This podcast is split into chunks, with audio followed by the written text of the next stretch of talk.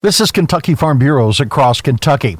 Many consumers are buying food straight from the farm. KFB First Vice President Eddie Melton says that includes meat. We've had a local food movement for a long period of time here that people want fresh fruits and vegetables and want to know where their food comes from. And I think the timing of that movement, along with the pandemic, has played into people really wanting to buy animals at the farm gate and take them to a processor and get their own meat processed and get the product and take it back home. Kentucky Ag Development Board invested a million and a half dollars to help expand local processing. Melton says it's a step in the right direction. And that's a farmer selling something directly to a consumer. And I never see anything wrong with a farmer selling directly to a consumer and building that relationship because I think that helps us as farmers that a consumer gets to see actually what we really do and the product that we can produce and they actually put it on their table and feed their family. This is Across Kentucky.